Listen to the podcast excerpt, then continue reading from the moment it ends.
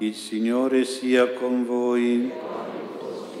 Dal Vangelo secondo Matteo.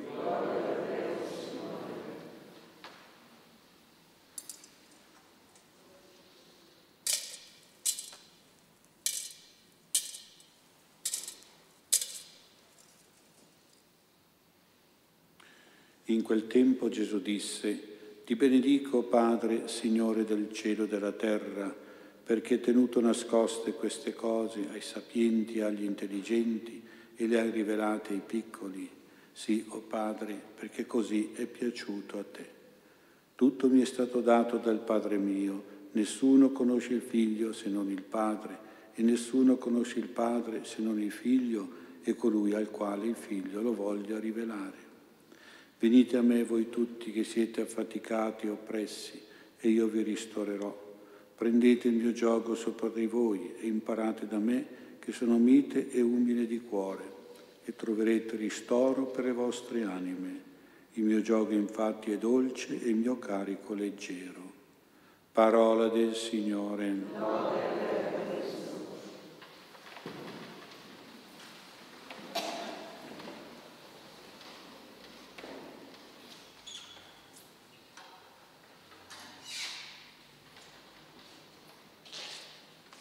Sia lodato Gesù Cristo.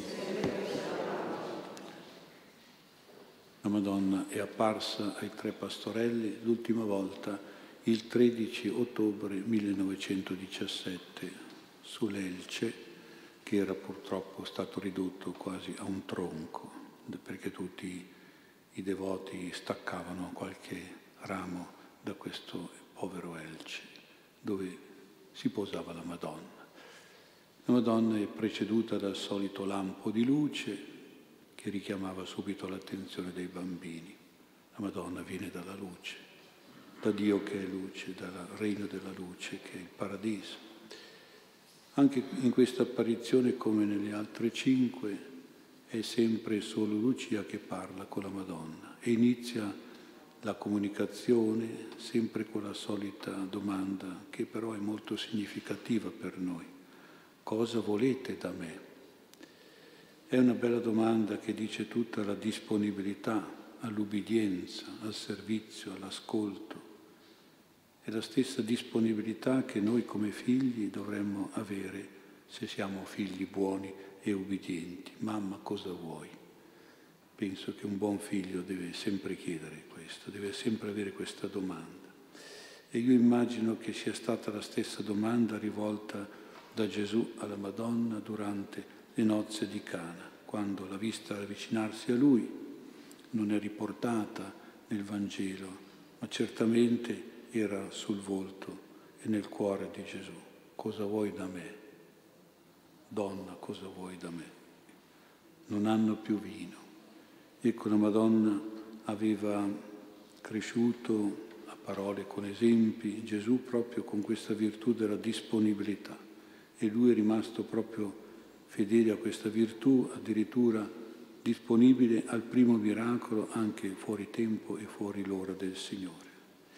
Perché lei all'angelo Gabriele era stata tutta disponibile al piano di Dio, piano dell'incarnazione.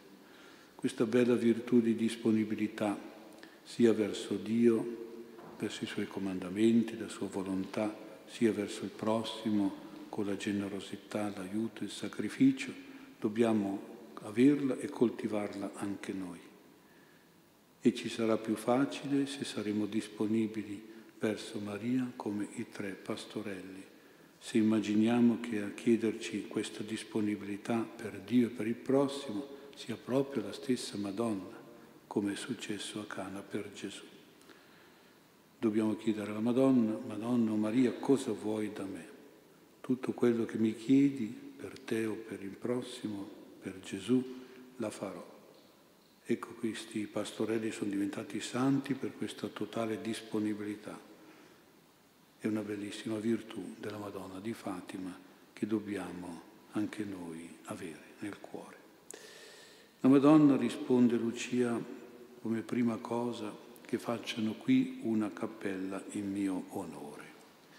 Ecco cosa risponde la Madonna stessa, quindi vuole, ci tiene, gli piace una, una chiesa, una costruzione, un luogo, un monumento, l'abbiamo anche noi sul piazzale, che esprime il nostro onore verso di lei. Anche noi, se le nostre mamme fossero veramente soltanto buone e sante, gli faremmo un monumento, si dice così, ti farei un monumento. E la donna vuole, è un qualcosa che esprime il nostro onore, cioè la nostra ammirazione, la nostra riconoscenza. Noi faremmo un monumento per la nostra mamma o il nostro papà e non faremmo un monumento per la Madonna, qualcosa che le fa onore. Occorre certo un po' di sacrificio, un po' di impegno, ma noi dobbiamo fare questo monumento alla Madonna proprio perché vogliamo esprimere il nostro amore, la nostra generosità, la nostra dedizione, tutto ciò che di bene può essere e può dare una mamma ai suoi figli, noi lo vogliamo onorare. Ecco. Voglio una costruzione, una cappella in mio onore. È molto bella questa virtù ciò che onora è anche ciò che si imita. Onorare la Madonna in qualcosa di visibile a lei dedicato e mettere le basi per una imitazione della Madonna, perché l'ammirazione riconoscente diventa poi imitazione costante delle virtù, delle grandezze spirituali, diventa un luogo di educazione ai grandi valori cristiani, primo fra tutti il valore della preghiera, cappella che chiede la Madonna è un luogo di preghiera, non ci pensate. È importante questo, il luogo della preghiera, dell'adorazione a Gesù. E poi la Madonna corrisponde a questa cappella, corrisponde con la cappa, cioè il suo manto, il manto che ci protegge e ci aiuta, è simbolo di tutto ciò che come generosità e grazie la Madonna ci può donare. Ecco, contro questa cappellina di Fatima si è scatenata subito la guerra di Satana. Si vede che proprio gli dava fastidio. La guerra dei suoi seguaci, le sette massoniche di quel tempo, di quel posto, che sono culminate poi nell'attentato alla cappella del 6 giugno del 1922. Cinque bombe sono scoppiate, ah no, una no, quella sotto l'alberello non è scoppiata, le altre sì ma questo atto sacrilico, vandalico, con quel segno poi della bomba inesplosa, è tornato tutto a vantaggio della Madonna. Infatti si è costruita una seconda cappella più grande, dove ci sono adesso le sacrestie, con un grandissimo afflusso di offerte per questa cappella e di gente che visitava questa cappella. Ecco, vedete, il demonio la fama, la Madonna è capace poi di un boomerang e torna a suo vantaggio, quello che Satana voleva distruggere, la cappella in onore della Madonna. La Madonna l'ha resa ancora più grande e più bella, con l'aiuto certamente dei pellegrini e dei devoti e dei credenti. La seconda cosa che la Madonna chiede a Lucia è la recita del rosario tutti i giorni.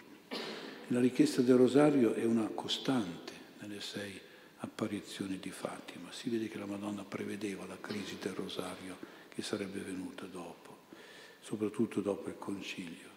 E con la caratteristica di questa preghiera, secondo la Madonna, indicata dalla Madonna Fatima, è quella di essere potente, di essere una forza che addirittura fa finire una guerra. Ha messo lei questa intenzione, perché c'era la grande guerra del 15 e 18 e quindi ecco perché facilmente si associa al rosario l'immagine dell'arma, essendoci proprio una guerra.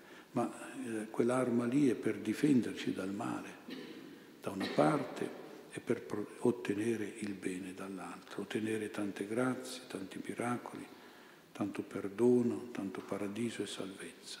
La stessa efficacia mi sembra di vedere per ottenere grazie che Gesù nel Vangelo attribuisce al suo nome, qualunque cosa chiederete nel mio nome, il Signore il Padre ve la concederà, penso che la stessa efficacia la Madonna di Fatima la dà al suo rosario, dove vedete che il suo nome è ripetuto per ben 50 volte, anzi 100 volte, perché c'è Ave Maria, Santa Maria, sempre due volte il nome.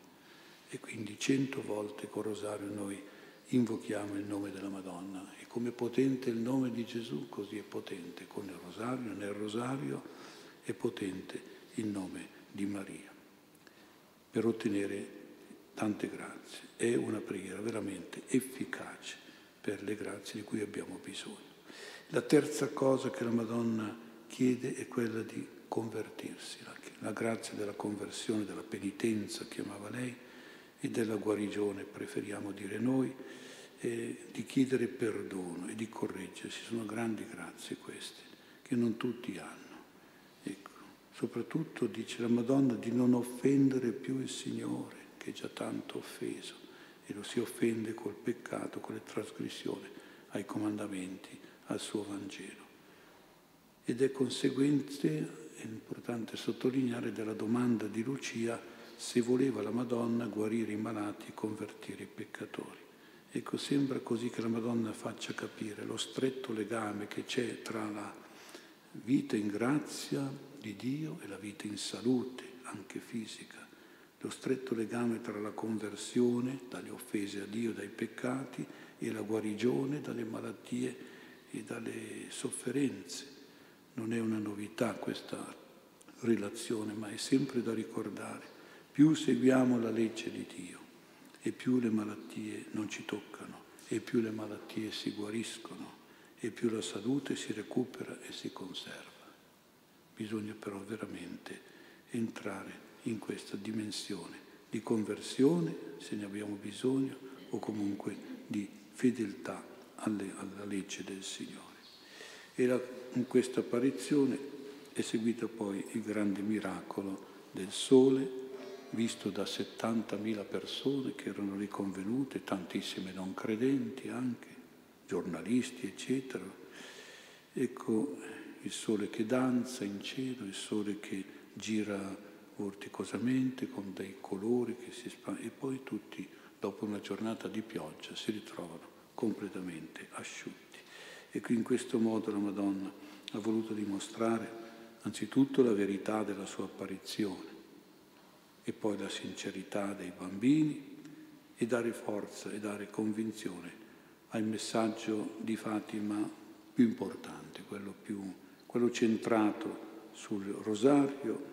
Sono la Madonna del Rosario, ha detto lei, quindi gli piaceva questa definizione, e sulla devozione al cuore immacolato, una devozione che è cristocentrica, perché Gesù sta al centro dell'Ave Maria. Se notate, la parola Gesù è proprio il centro dell'Ave Maria. E il cuore di Gesù è sempre unito al cuore della Madonna, non si può staccarlo. Cuore di madre, cuore di figlio che battono all'unisono nell'amore a Dio e nell'amore all'uomo, all'umanità.